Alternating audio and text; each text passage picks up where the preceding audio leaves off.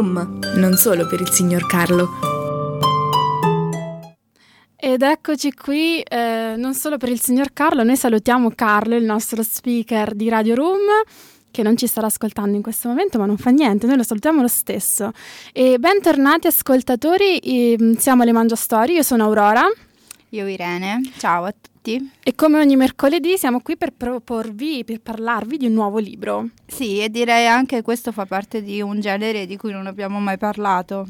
Infatti, perché è un genere fantasy, è la prima volta che ve ne parliamo di un libro fantasy ed è anche la prima volta che vi parliamo di un libro che fa parte di una mh, mm, trilogia, di una serie.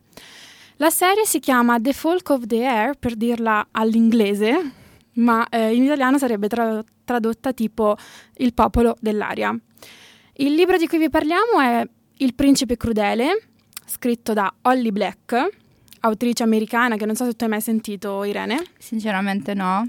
No, però magari voi ascoltatori l'avete già sentita perché è l'autrice anche di Spiderwick e di, eh, anche di Magisterium che è stato scritto insieme a Cassandra Clare a quattro mani che eh, ricordo Cassandra Clare se non lo, sappia- se non lo sapete è la, l'autrice di eh, oddio come si chiama? Shadowhunters. Ecco non mi veniva. T- talmente facile talmente dimentichevole Vedi, invento nuovi termini un po' come Irene sì sono contagiosa. Mi dispiace sì. per questo Ma va bene. Allora, questo, cosa dire di questo libro? Allora, la protagonista è un'umana, ma ah, vi, vi, stavo dicendo, è un fantasy. Io ogni tanto dopo mi ri- ritorno sui miei passi. È un fantasy perché ci troviamo all'interno di un mondo magico. Eh sì, qua posso fare un attimo una puntualizzazione io, poi riprendi tu, ti lascio certo. fare.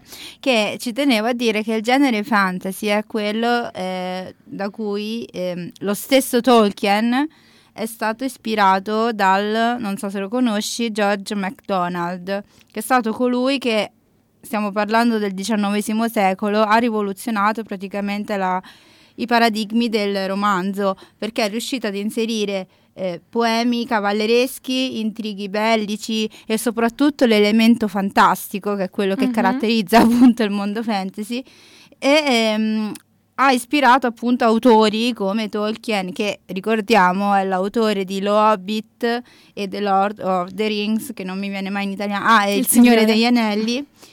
E ehm, interessante, cioè insomma, vuol dire che sicuramente è un, eh, sì, un fantasy, stavo dicendo, è un genere che mh, richiama molto interesse.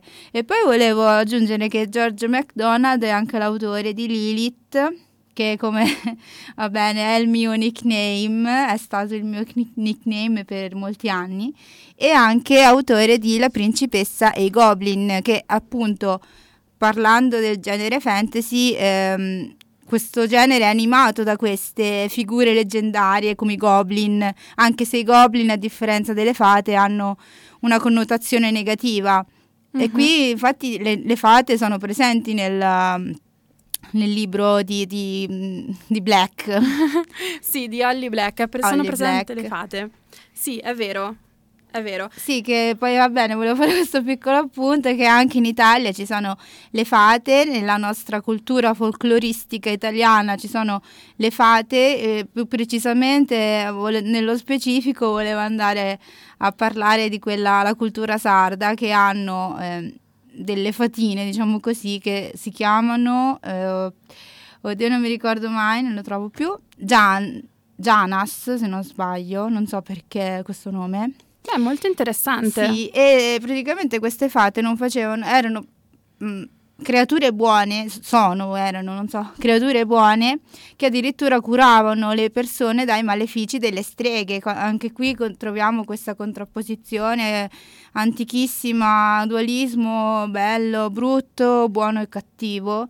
E mh, mm, niente, volevo giusto dire, fare un piccolo eh, excursus sulle streghe che comunque anche quelle sono figure leggendarie, fantastiche.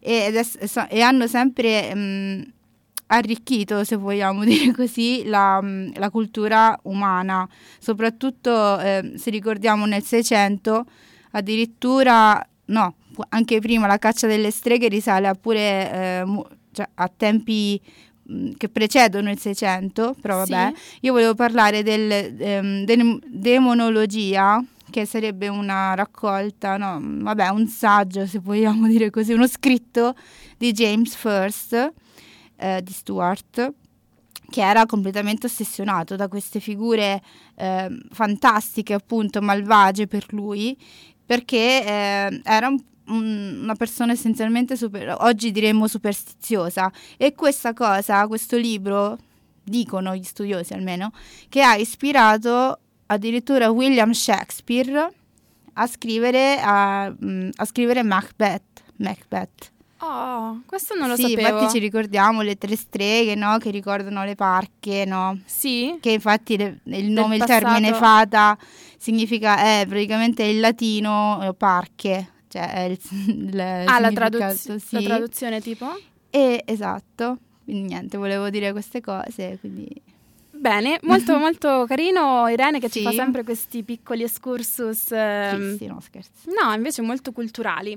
Va bene, io direi che vi racconto la trama di questo libro subito dopo averci ascoltato Brutal eh, di Olivier Rodrigo.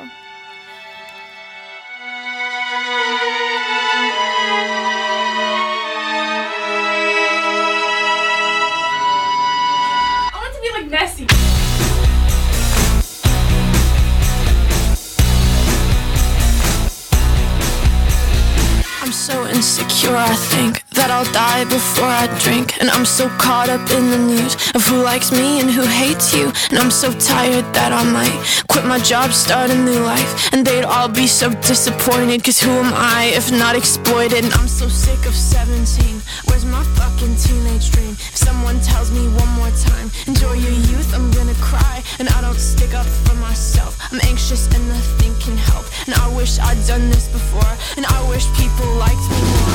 All I did was try my best. The kind of things I get. I'm relentlessly obsessed. They say these are the golden years, but I wish I could disappear.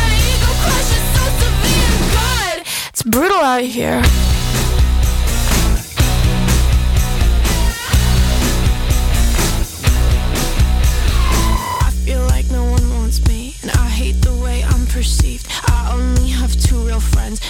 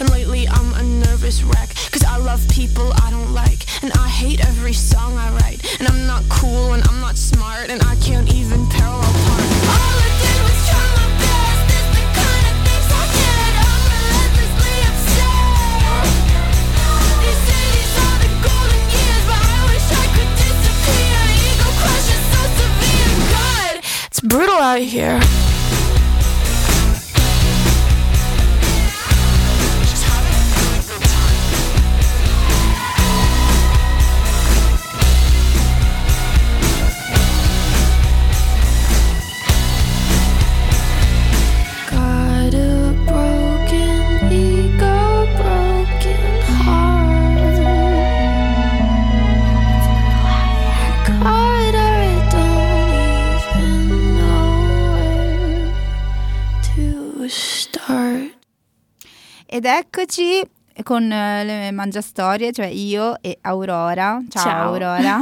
Ciao Irene. E siamo tornati qui soprattutto a Radio Room, la radio dell'Università di Macerata e oggi vi stiamo parlando di questo bellissimo libro fantasy no? di Holly Black, Brava che te lo sei ricordato. certo. Molto interessante perché come dicevamo prima, quando si parla di mondi immaginari, mondi secondari, se vogliamo citare Tolkien, eccetera, eh, è sempre bello perché almeno l'immaginazione viene sviluppata e si, possono, si può sognare, si può immaginare. Ecco, sì, insomma. è un po' il, il- diciamo, il, come si dice? Il cuore del fantasy, no? Eh sì, e poi qualcosa- giusto per farla breve, poi ti faccio parlare anche perché Tolkien ci teneva a dire che comunque le fiabe e quindi anche il mondo fantastico non, non sono per forza eh, non sono per forza destinati ai bambini, ma sono anche sono prose per adulti praticamente. Perché comunque sono mondi non facili da comprendere, come ad esempio nelle favole, che è diverso Certo. fiaba e favola. E quindi bene. Questa cosa che hai detto mi ha fatto tornare in mente una frase che credo fosse sulla dedica del libro eh, Le cronache di Narnia, scritto da C.S. Lewis. E se ricordo bene, l'autore dedicava questo libro ai, mh, ai nipoti, mi sembra, Mhm. e dicendo proprio so che adesso siete grandi e quindi non leggete più le, le storie, ma spero che un giorno, fra qualche anno, quando avrete un po' la mia età, tornerete a leggere le, le favole. Che, che, insomma, perché lui l'aveva considerata un po' così, le cronache di Narnia, allora l'aveva considerata un po'... Eh sì, no, le cronache di Narnia sono considerate nella letteratura proprio eh, una, una cesura, diciamo così, perché ha aperto, eh, ha fatto da apripista, diciamo, Sì. a questo genere. Proprio perché simbolizzava proprio eh, un, un confine, un portale, diciamo, no? Anche lo- la storia stessa, intendo Mhm. in cui tu eh, da quel portale lì passavi in un mondo immaginario, insomma, che non sapevi che esistesse prima. Un po' quello che faccio io quando, ogni volta che apro un libro in generale, ma mm, fantasy nello specifico. Quindi Mm. vi stavamo parlando di questo libro, Il principe crudele, e vi racconto un pochino qual è la trama per farvi capire un pochino di che parla. Allora, la protagonista è Jude ed è un'umana, 17 anni nel momento in cui noi leggia- iniziamo a leggere e è particolare la storia perché lei praticamente, anche se umana, si ritrova a vivere nel mondo fatato, nel mondo magico. Questo perché? Perché praticamente è stata portata lì dal patrigno, mm? dopo vi racconteremo un pochino meglio, Sì. dal patrigno è stata portata lì nel mondo magico e è stata cresciuta da lui. E oltre a lei è stata portata anche la sorella gemella Tarin. Nel mondo magico, dovete sapere, mh, gli umani non hanno vita facile. Ok, ci sono degli umani che vivono nel mondo magico, ma sono solitamente usati come servi, come schiavi, come... mm, Si può dire una sorta di goblin o comunque anche i... mm, cos'era Shrek? Gli orchi, no? Che erano un po' gli schiavi del cattivo di turno. mm, sì.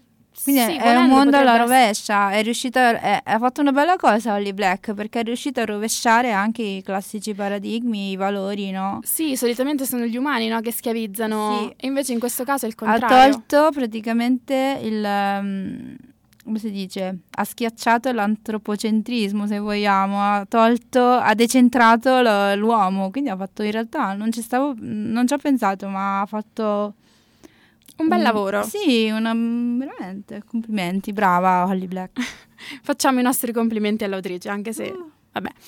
Comunque, dicevo, eh, la vita non è facile per gli umani all'interno del mondo magico, però per Jude lo è un pochino di più, perché Jude, così come la sorella Tarin, eh, vivono a casa di questo patrigno che è un generale delle fate, quindi godono di una posizione di un rispetto che è non indifferente. Sono comunque vittime di bullismo perché comunque vengono presi di mira soprattutto dal principe Cardan, che è il principe del, del libro, no? che- a cui fa riferimento proprio il titolo, il principe crudele. E Cardan è un po' la- l'ultima ruota di scorta della famiglia reale, è l'ultimo, quello che, tra virgolette, nessuno vuole, un po', un po' ignorato, un po' lasciato da solo, senza anche, senza anche amore, vorrei dire. Poverino. Poverino, povero Cardan, infatti io simpatizzo molto per Cardan. Sì, poi comunque questi personaggi ricordano molto il classico villain, villain come si chiama? Sei tu quella che studia lingue. Cattivo, eh, vabbè, lasciamo stare. Comunque è il classico cattivo, no? Il personaggio malefico. Mm, Sì, che forse tanto malefico poi non eh, è. Esatto, perché io sono una fan di Joker, che eh, comunque tutti lo conoscono come il cattivo, quello no, che ama provocare, fare casino nella città di Gotham, Gotham City, però essenzialmente lui è una vittima in realtà della società, Sì, e forse come Cardan è infatti Esatto. vittima della sua famiglia. Infatti, è proprio quello che stavo per dire anch'io. E quindi vi dicevo, Jude non ha comunque vita facile all'interno del mondo magico, anche perché tutto quello che la circonda potrebbe ucciderla, a partire dal cibo, dalle bevande che, che potrebbe mangiare per sbaglio. Lei fa molto, molta attenzione a non mangiare nulla di quello che viene preparato nel mondo magico, perché eh, hanno una specie di effetto... ehm, come se Cosa? fo- eh, mi viene drogatorio, ma non è la parola che cerco. Eh, forse Comunque sì. la rafforza, vorresti dire? No, eh, volevo dire che praticamente il cibo del mondo magico la, mm, la rende tipo drogata. Assuefatta, vorresti dire, forse? Ecco, ecco, forse è una parola più adatta quella. Quindi è pericoloso, mm, per non parlare poi del fatto che gli esseri magici potrebbero fare un incantesimo su di lei in qualsiasi momento, per sbaglio, per gioco, per divertimento, per qualsiasi motivo, e quindi lei deve coprirsi di amuleti per eh, non essere incantata, deve eh, rafforzarsi lei per vivere in questo mondo che non è il suo mondo, ma che in un certo senso lo è diventato per forza perché ci è dovuta crescere anche se lei non voleva.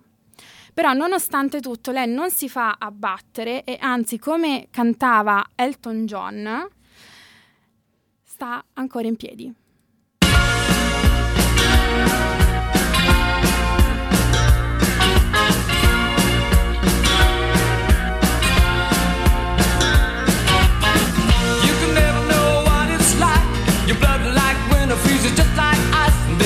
You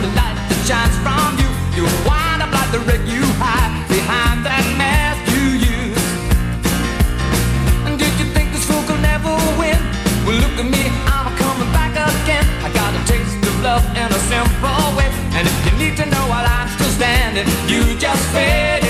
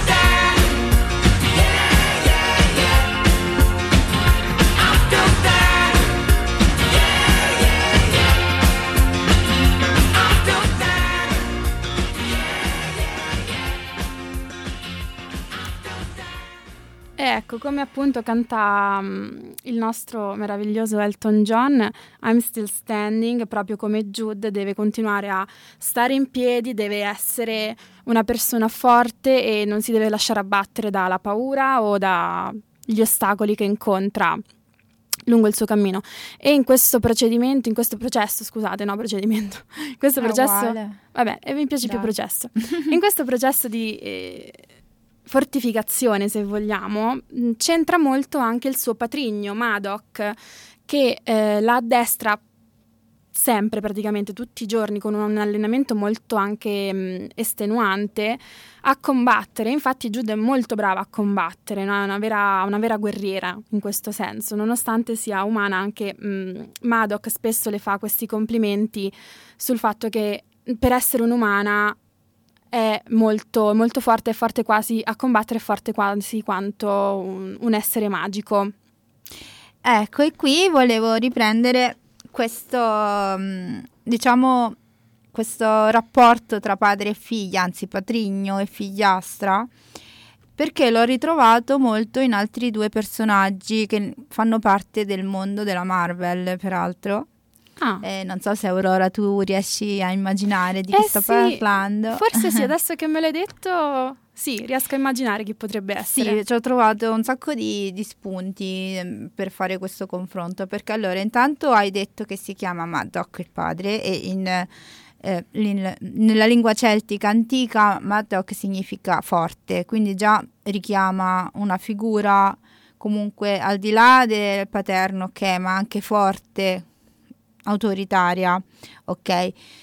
Mentre invece per gli altri personaggi, ehm, questi personaggi che mi ricordano Jude, ho pensato a Loki Mm. e Gamora. Eh beh, sì. Allora, adesso spiego perché. Loki, a parte il fatto che è uno dei miei, anzi no, uno, è il mio personaggio preferito della Marvel per tanti motivi, perché Posso, posso capire. Sì, a parte quello estetico dell'attore, più che altro, a me piace proprio lui, cioè mi piace la sua storia, diciamo, personale, se vogliamo, intima. Mhm. Eh, ok. E comunque dicevo, eh, Loki innanzitutto ehm, è un membro della razza no, dei giganti di ghiaccio di Jotu- Jotunheim, se non sbaglio. E lui è stato praticamente prelevato, se vogliamo dire così, da Odino, Mhm. che è il padre appunto di Thor anche. E nel momento in cui c'è stata questa guerra tra Asgardiani, cioè Asgard, Mhm. e Jotunheim. Quindi, Sì. esatto. Quindi eh, in Loki, quando cresce, perché questo è successo che era bambino, Mhm. crescendo eh, coltiva, sviluppa un conflitto interiore eh, che lo porta ad odiare se stesso e in apparenza, secondo me, anche un po' come dicevamo prima per Joker e tutti gli altri, in apparenza sembra che odia tutti, ma in realtà il suo vero rancore è tutto indirizzato, secondo me, verso il padre, verso il padre patrigno che Mhm. lo ha tolto, praticamente lo ha dislocato dal, dalla sua, dal suo popolo. Sì, infatti questo ricorda moltissimo il rapporto tra Jude Eh, e Madoc. esatto, però soprattutto non, secondo me ha vissuto male questa cosa Loki, soprattutto perché ha dovuto sempre subire il confronto con Thor, soprattutto. Sì. Diciamo, ecco, pure quello secondo me ha, ha avuto un certo peso. E invece per quanto riguarda Gamora, mi ha ricordato Jude perché lei è, ricordiamo, è la figliastra di Thanos, il famoso Thanos che è l'incubo, di diciamo, di- dei fan della Marvel. Ancora E- piango io. Eh sì, perché lui è proprio il cattivone, se vogliamo, de- della Marvel, Sì. eh, per eccellenza. E ehm, lui, come Loki, come è successo a Loki, ha prelevato anche lui la povera Gamora, che era rimasta praticamente orfana dopo lo sterminio, eh, proprio un, Del ha popolo. sterminato il suo popolo. Per mano di Thanos, peraltro sottolineiamo. Ecco, qua faccio un altro collegamento con Jude perché eh, non vi ho detto prima che è stato proprio Madoc il patrigno ad uccidere i genitori di Jude. Ecco, sì, eh, infatti è per quello anche che sto facendo questo, questa- questo, questo collegamento. Sì, ed è molto interessante. Vabbè, comunque come tutti i libri, come tutti i romanzi, comunque c'è sempre un po' di... cioè si riprendono sempre delle tematiche, quindi non è né una questione, non è che è copiato, semplicemente è una cosa normalissima, è un processo che avviene sempre nella letteratura. Sì, sono d'accordo. Sì, no, no, è così. E quindi insomma questo rapporto tra figliastri eh, e di patrigni, soprattutto patrigni, non patrigni qualsiasi, ma patrigni forti, autoritari, re, è molto interessante, insomma, perché fa anche capire un po' il concetto di dislocamento, no? Sì, Mm. sì, sì, sì, è vero. Sì, perché comunque come stavi dicendo te, Jude è proprio, ehm, è proprio vittima di questo dislocamento, come hai detto te, che si sente estranea da questo mondo. Sì. perché pensare non- che in realtà-. In realtà conosce meglio, lei mh, fa un- questa riflessione a un certo punto, che lei conosce meglio il mondo delle fate piuttosto che quello umano in Eh. realtà. Per- anche se lei non fa parte del mondo delle fate. Esatto. Quindi è proprio centrata questa cosa.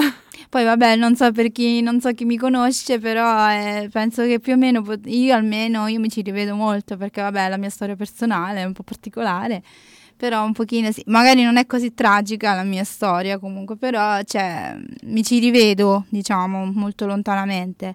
E poi c'è anche da dire che Loki, come dicevi tu, eh, di, di Jude però, è anche lui un antieroe un po'. Sì, sì, perché Jude, forse da, da, come ve l'ho raccontato non si capisce molto, ma in realtà Jude è un po' un'antieroina, perché lei è disposta a tutto pur di, eh, di, di, di riscattarsi, no? di essere migliore degli altri, degli altri esseri fatati, perché comunque lei si sente in minoranza, perché vi, le viene ricordato costantemente che lei non è un essere magico, è semplicemente una sudicia umana, come viene chiamata purtroppo a volte. Questo ricorda Harry Potter, vorrei sottolineare. è vero, è vero, ci sono degli elementi che ricordano Harry Potter.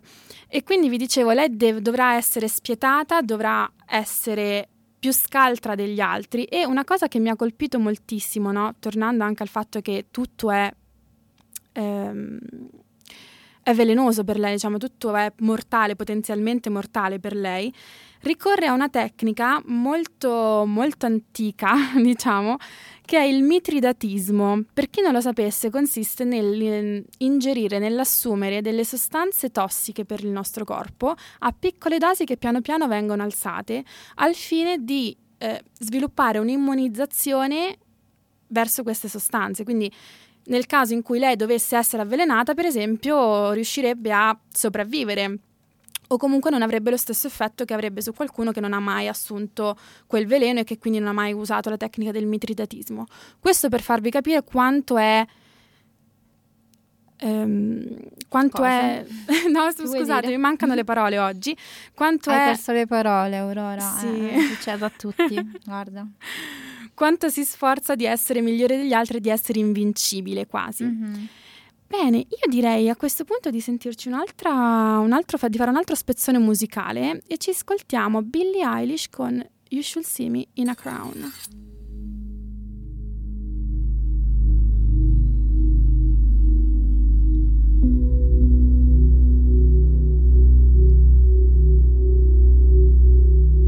Bite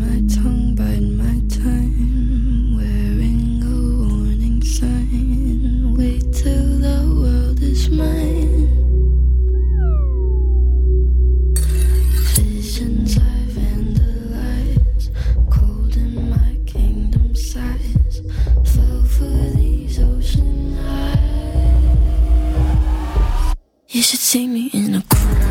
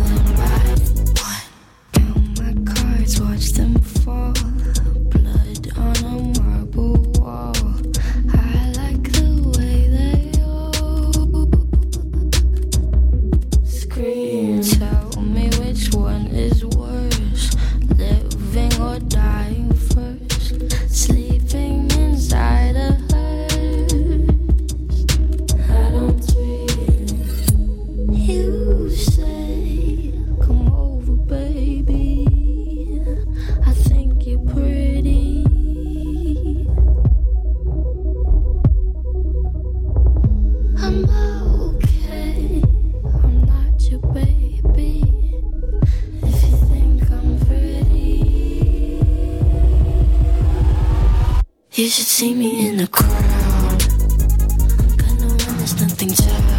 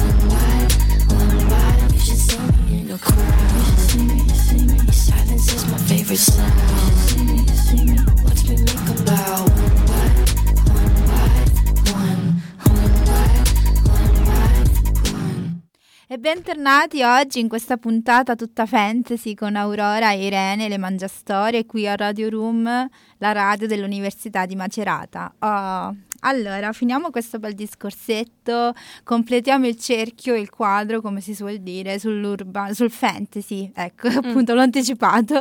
E quindi volevo parlare invece del sottogenere del fantasy, che è l'urban fantasy appunto. Sì, che... che è, ah bene, aspetta. vai, vai. no, volevo solo dire che in questo genere non, mm, non appartengono soltanto ovviamente eh, soltanto i, i, libri o comunque mh, prodotti letterari, ma anche telefilm, tra cui ricordiamo anche quelli più famosi, giusto per far capire anche un po' l'ambientazione, no? Supernatural, Buffy l'ammazza vampiri, Streghe e il più recente Lucifer. Bellissimi, io li ho visti tutti quelli che hai nominato. Bene, no, io li ho visti tutti, devo dire, meno che... Lu- cioè, Lucifer ho visto qualcosina, ma... Boh, non lo so, non, non l'ho seguito benissimo. No, sono Beh, tutti molto però, belli. sì, era carino, sì, sì, mi è piaciuto.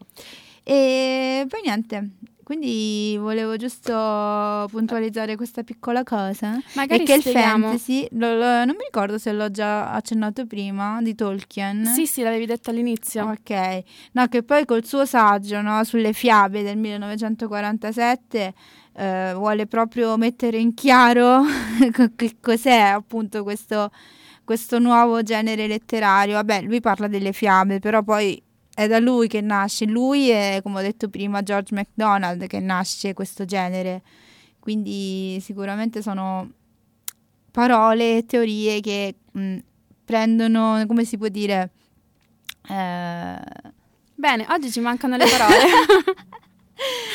diciamo, hanno hanno fatto, hanno contribuito al genere fantasy sicuramente queste nozioni del caro Tolkien. Bene, ma adesso che hai accennato all'urban fantasy, io magari spenderei due parole giusto per spiegare ai nostri ascoltatori che cos'è l'urban fantasy. Ecco. Tu giustamente hai detto che è un, um, un sottogenere del fantasy. E la cosa particolare dell'urban fantasy è che praticamente è ambientato in ambienti urbani, scusate il gioco di parole. è legato agli ambienti ur- urbani, quindi nelle città, nel, nei luoghi che noi possiamo conoscere in un certo senso. E um, questo libro si pone, il nostro libro di oggi, Principe Crudele, si pone un po' a metà tra l'urban fantasy e anche un po' l'epic fantasy, direi, perché comunque ci sono delle parti, quando siamo nel mondo magico, c'è un po' un aspetto medievale, ok? Un po' così epico. Dall'altra parte però ci sono anche scene quando siamo nel, nel mondo umano, nel re, diciamo sì, diciamo mondo dell'umano, degli umani, c'è un... Dei babbani. Va bene, oggi queste citazioni di Harry Potter proprio, eh? E quindi c'è anche dei tratti, ci sono anche dei tratti che fanno pensare all'urban fantasy. E questa è una cosa molto bella, il fatto che si mescolano i generi perché creano qualcosa di completamente nuovo. Non sei d'accordo, Irene? Io sono d'accordissimo sempre, Auro. Quando ho qualcosa da dire intervengo. Perfetto. per me. Perfetto. Bene, io a questo punto direi che siamo arrivati alla fine di questa quinta puntata. Sì, Vi ricordo peccato, peccato. peccato. Sì, ricordiamo come sempre le solite cose che potre, potete trovare la puntata Non solo questa puntata, ma anche quelle anche le altre ovviamente Sì. che io sconsiglio di riascoltare perché- Ecco, dopo c'è Irene che invece di essere un'anti-eroina fa anti-pubblicità, capito? esatto, no, sono anche, ah, sono anche anti-eroina a volte. Vabbè, è, è, è double fasti. Esatto, multitasking.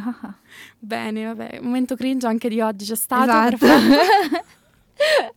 per forza ci deve essere. Ci deve essere in ogni puntata, non possiamo farne una senza. E alla prossima puntata vi deliziamo con un libro molto tragico.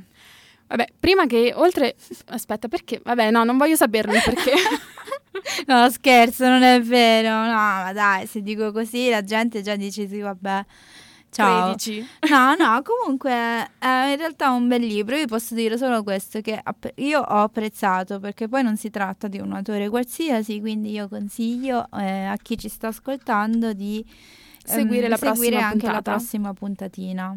Bene, comunque se volete riascoltare le, le puntate, la puntata di oggi o le altre puntate precedenti, sapete che potrete, potete trovarci cercando Radio Uni MC, cercate il nostro podcast Le Mangia Storie e vi compaiono le, le nostre puntate eh, con il titolo del libro del, di quella puntata. Poi, io a questo punto ringrazierei l'Università di Macerata per eh, darci spazio qui a Radio Room, che è la radio dell'Università di Macerata, come vi ricordiamo sempre. Vi auguriamo un buon mercoledì, noi ci rivediamo, anzi ci risentiamo mercoledì prossimo sempre a luna, sempre su Radio Room. Un saluto dalle Mangia Storie, io sono Aurora. E io Irene, addio. Ciao!